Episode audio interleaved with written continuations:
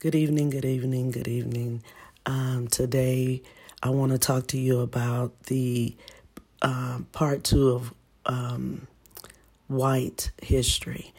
And, you know, again, um, we know many white people, not all, um, want to be remembered for being a good person or doing great things now.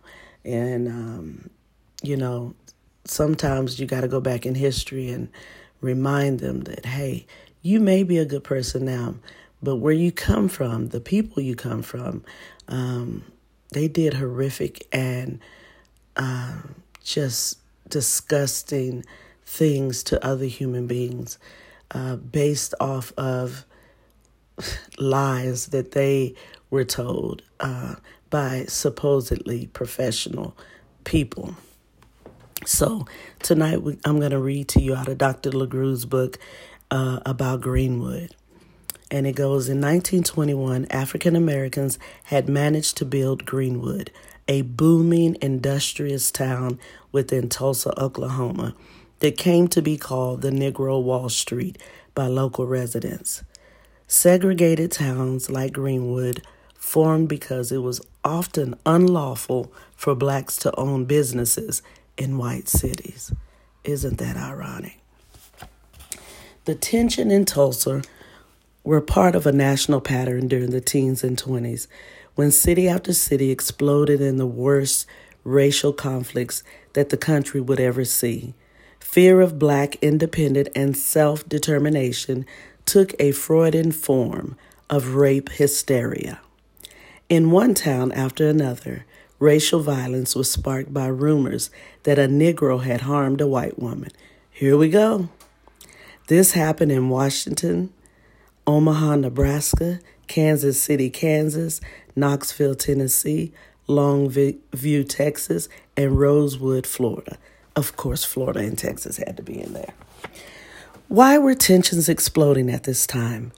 In large part because in the face of more than three hundred years of bondage, segregation, and oppression, African Americans were organizing and were building healthy and economically self-sustaining communities. Against overwhelming odds, they were becoming successful. For a multitude of reasons, white society, of course, could not sit casually by and watch us flourish. So, in one of the most successful black communities seen in America up until that time, it seemed like something had to give. One morning during rush hour, people claimed they heard Sarah Page, a white elevator operator, scream, and then saw Dick Rowland, a black shoe shiner, running from the elevator. As a result, Rowland was arrested and jailed for assaulting a white woman. Ain't that something? Ain't nobody seen nothing but the white woman. The next day, an article and an editorial in the local newspaper called for Rowland to be lynched. Of course they did. That night, a white mob went to the courthouse to get Rowland, and a group of black men marched in from Greenwood to protect him. A confrontation between the groups ensued. Shots were fired and the riot began. As the black men retreated to their community, white police officials deputized many of the mob. There goes that mob again, and gave them instructions to, in effect, go out and kill you some damn niggers.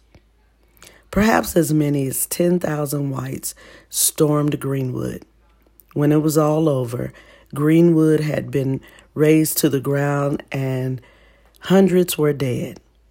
Ironically, Sarah Page refused to press charges against the accused, and Dick Rowland was acquitted. Ain't that something? She didn't know. She knew she was going to cause an uproar, in my opinion. Um, and then when she saw the amount of damage she had done, she said, uh, let him live.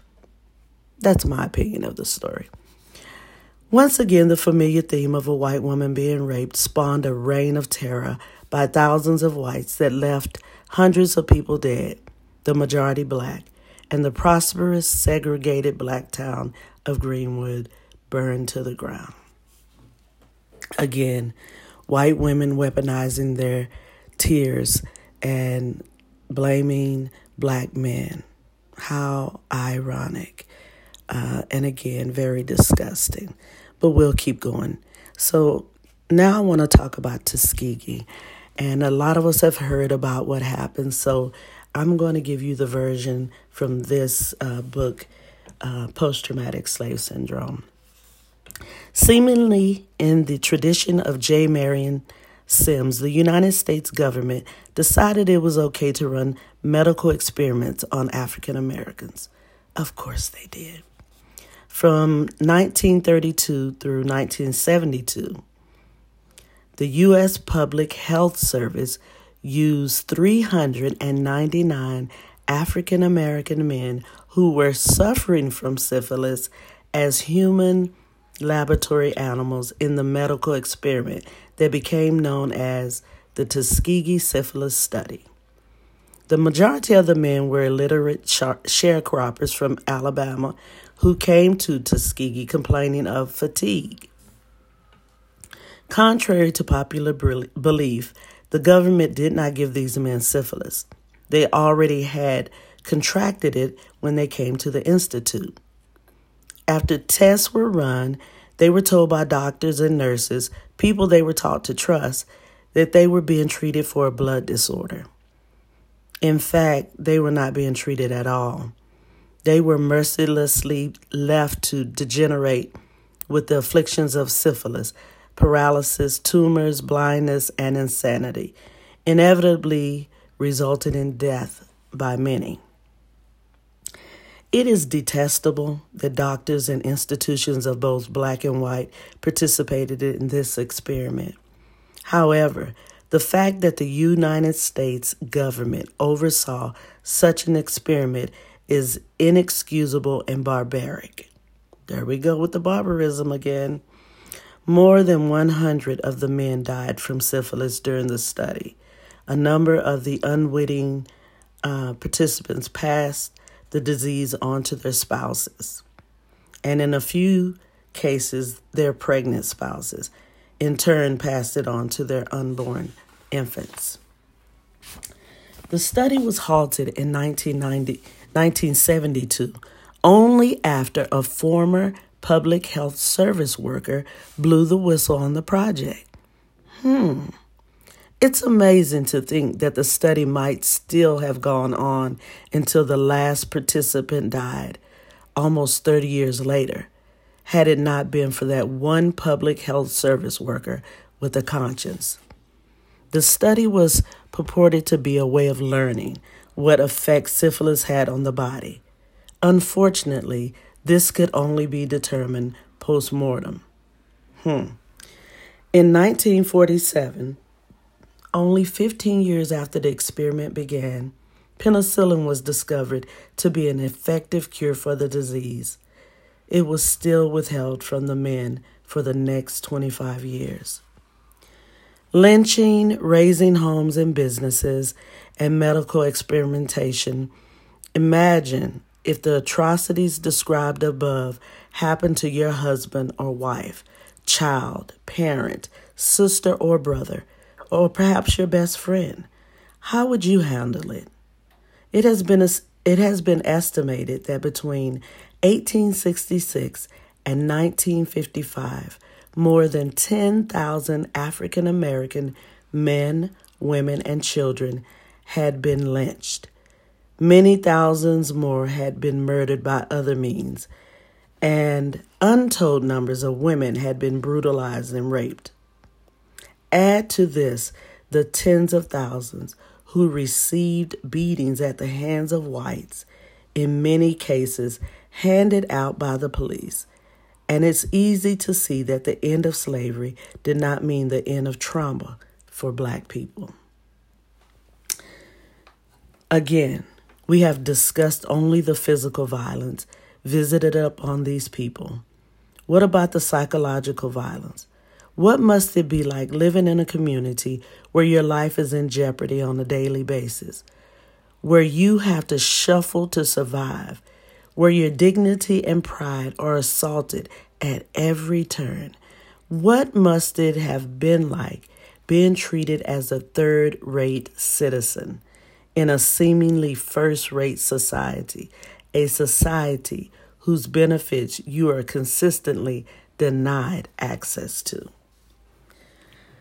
Ah, that was a lot. And I'm trying not to give you, give too much of the white history um, out, but I think it's important for people to know about the atrocities that white people did to black people. Like, it was nothing. It was nothing to have this done. But when you condition people to believe something and you keep repeating that thing and you keep um, spreading that lie, people believe that. And it's been said that people will believe a lie faster than they will a truth. Well, for black people, they weren't believing anything they said, so it didn't much matter what black people said, because a white woman could have you dead, whether you were a female or a male, but mostly males. Um, it reminds me of The Color Purple when um, um, when Oprah, the, the role that Oprah is playing, she has her three children, and her and um, her man are at the gas station and they're getting gas, and she's standing outside with her children. And this, the the mayor's uh, wife comes over and she wants to touch on them and say how nice and clean they are. And um, then she asks, um, asks Oprah uh, if she want to be her maid. And Oprah says, hell no. And she says, what you say, girl? She said, I said, hell no. And you hear all of this. What you say, what you, all these white men and women screaming at her, and she's like, get my children out of here. Get. And the brother grab her children and they take them, and the sheriff come through and conk her on her head and she falls down. And the next thing you know, she's Miss Millie's maid, right? And years and years have gone by, and she get ready to go see her children and uh, at Christmas time, and Miss Millie said, you can stay there all day, all day. I'll drive myself back home. So apparently she had taught Miss Millie how to drive.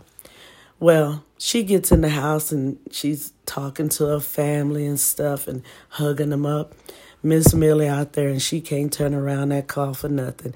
And the brothers try to help her. Lord Jesus. She, I've been good to you people. Haven't I been good to you people?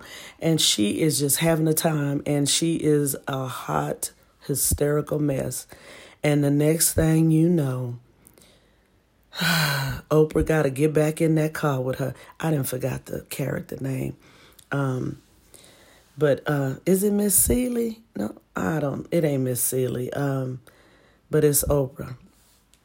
And anyway, she got to get back in the car with Miss Millie and go on back home. Miss Millie with her lying self. Miss Millie, um, who thinks she has all the privilege, and she did, to go around just touching folks' children, and they ain't asked nothing. Um, and so white women have been raised like that. They have been raised to think that they are... Uh, the best there is. Um, and it's very interesting. I've heard um, I've heard a, uh, a person say to me, a white female say to me that, um, you know, the slave owners, they didn't really like sleeping with the slaves. They weren't, they didn't really like them. And I'm like, really? Why would you? It, well, it was just about control. Well, slavery itself was about control. Um, But sleeping with the same woman time and time again, that's more than about some control. you gotta you gotta like it, like the person a little bit, or like what they have a little bit. Uh, but of course, you know, she's white, and she um, refused to believe that it's possible for a white man to fall in love with a black woman. That's her, her take. Um, but, you know, she telling herself lies, baby. She telling herself lies. So these were two stories I know we've grown up hearing about uh, because it was amazing. Um, you know, when people have gone to school and you've had those counselors tell you, you know, uh, back in the day, you're only fit to do this and that. And when you've been told that as a people for years and years and years, I mean, you may learn to believe that. And then you find out your history. Like, child, we had a black Wallstreet. And people like, what? You mean we did that? We had our own town? You know? And so um, we know better, right? Um, there was a time when we didn't know better. There was a time when, you know, we were divided about fighting, and we're still divided. A lot of us are still divided because we're we're a people, but we're not monolithic, right? So we have our own mind. We can think our own thoughts. We can believe what we want to believe uh, as far as history is concerned. Not all of us came from the same tribe, you know. So there are differences. And then, you know, we were in different states in slavery. And so you got different ways of uh, being dealt with or things that were told to you by your white masters. So there's that. But once you think about your history, it should give you some hope, you know. Um, yes, we were enslaved. Yes, we came over and we couldn't speak the language, but we learned how to speak the language, right? We came out of slavery. We built our own institutions. We had our own churches. We taught our own people. Huh? And we what? We're the lazy ones? Mm, I don't think so. I don't think so. But there were some barbaric things done. And as I mentioned, um... in the uh, part about the Tuskegee, uh, J. Marion Sims. Y'all look him up. Um, he was a doctor who did some horrific things to women and the children, all in the name of um, science and experimentation. But I also want you to remember that back then, there were some of the professors or Uh, doctors back then got their P H Ds at universities um, after they'd been there a month or so, or um, because, you know, they had money. You know, there was talk about one university, I believe in Europe, that was selling degrees. So if you had the money, you could buy it. So the other thing is, like, just like in society now, we tend to believe people who have the degrees. Um, and a lot of times, I, I, I won't say, I won't discount that because there are some great people out there. I have two degrees myself, but um, we don't know it all, you know? And when people do research, research can always be um, done the way you want it, or made to say what you needed to say, depending on the tests you do, how many people you talk to, uh, the questions you ask, just a myriad of things. And so you have to be careful. Um, but people are quick to trust those with degrees uh, versus those without degrees. And that's not always the case. There are people with a wealth of knowledge. Uh, who are our parents, our grandparents, our aunties, our uncles, um, you know, um, who don't have degrees, but they've lived, okay? Experience is everything. Um, experience is a great teacher.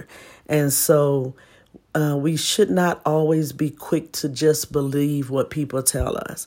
I remember, you know, in church, the pastor say, study to show yourself approved, a workman that need not be ashamed, rightly dividing the word of God. And, you know, when people um, preach about the word of God, uh, there's always different interpretations. You may not get the same uh, thing, because so this is my thought about that um, as to why. I mean, first of all, there are so many methods of uh, communicating the Bible that it's hard to find um, two that agree. And so there's always going to be um, what you believe you are hearing. Because even though there's a person preaching over the pulpit to a myriad of people or this vast amount of people, not two people, not they we get this we get different interpretations, because a lot of times it's based off where we at in life, what we need, um, how we're feeling, you know, what we heard. People don't hear the same things, you know, and so it, it's the same thing as history. It's the same thing with knowledge. Um, you have to really do some research. And again, I encourage you to go online. I encourage you to go to libraries. I encourage you to um, go on YouTube and listen to Doctor Carr and Karen Hunter. They break down a lot of things. And Doctor Uh, Carr is a professor professor of Uh, African studies. So he been doing this for years. So um, white history is black history, because it's just so bizarre and barbaric. Um, it's it's hard to imagine that people managed to live through those times. And I know I used to always say, ooh, I couldn't have lived through sla- slavery. Um, being the person that I am, the fighter that I am, I'm pr- I'm pretty sure I would have died. But that's what I say now. Um, but, you know, um, sometimes you have to uh, submit to survive, you know, and you have to be submissive in order to make it. Um, and sometimes you have to detach. And I know a lot of uh, slaves that women who probably detached when they were being raped, and um, men who were being sodomized and things like that, because some things you didn't die from physically, but mentally you did. The psychological effect of all those things happening um, lingers a, a lot longer sometime than the physical pain. And so we have to be mindful of that. Um, And so, you know, as I know most of my audience is black, so I, I will say this, that when you listen to the stories that we have gone through in the past, and it can be very traumatic, but I want you to shine the white lens on that. Like, don't see it through, like, have that out of out of body experience, the out of body experience. Like, you're looking down and you're seeing this. It's not happening to you, um, but you're you're looking through the lens as a person um, who it's not happening to, even though you know it is. But it's you. I want you to look at the white uh, version of uh, and and see the truth in that, though. Um, Because, you know, people can, again, like they've done gobs of time, seen videos of injustices and deaths happening on camera and still refuse to believe that the police officer was in the wrong. And that's because they've been told the story that the police officer is always right and the black man is never right. He had to be doing something, right? He had to be doing something for that man to treat him like that. And the truth of the matter is, white history tells you, you don't have to do anything. You just have to be who you are. You just have to be a black person sitting, minding your own business, doing your own thing. And it happens. And it happens all the time. And so I just wanted to give y'all a little bit of more of A little bit more of white history. Um, I hope that you are learning something. Again, I admonish you and advise you to um, know your history. Learn your history. Don't let anyone else tell your stories. Um, and correct people who are wrong. Even me. Um, listen, I'm not trying to make up stuff as I go. I'm taking it from um, people. I'm not plagiarizing. I am not a journalist. I am just simply someone who is giving voice to some words that were read, some stories we've heard over and over again. Um, but make sure you teach your children Black history and um, not all the bad stuff, you know. Teach them the good things. Teach them the things uh, we've invented, the things that we've built. Take them places. I, I used to take my children. We would go out of town and hit museums. And so that's what we did. That was our thing because they're very educational, but they also cause your children to question and ask, you know, about this, that, and the other. And so it's a great way to learn. So, you know, even when you don't have any money, there are free things you can go to. Um, and you can always go to the library. Books. Listen, y'all. Books are my thing now. Um, and I hope that they become a part of your life as well. Because, uh, but be, be careful and mindful of who wrote the book. Okay? Because the story will be different sometimes when told by a white person versus a Black person. I'm just telling you what I know my experience to be. So I trust more um, someone who looks like me to tell my story. Now, I'm not telling you everybody, but I have a few people that I'm going to trust to tell uh, me the truth about some things. And so, um, listen, you guys, it's still Black history. I'm still be with you to the end of the month. Wish it was leap year. I might keep going. I might decide to give you a little nugget every month. You know, it just depends. I got some things uh, in the works.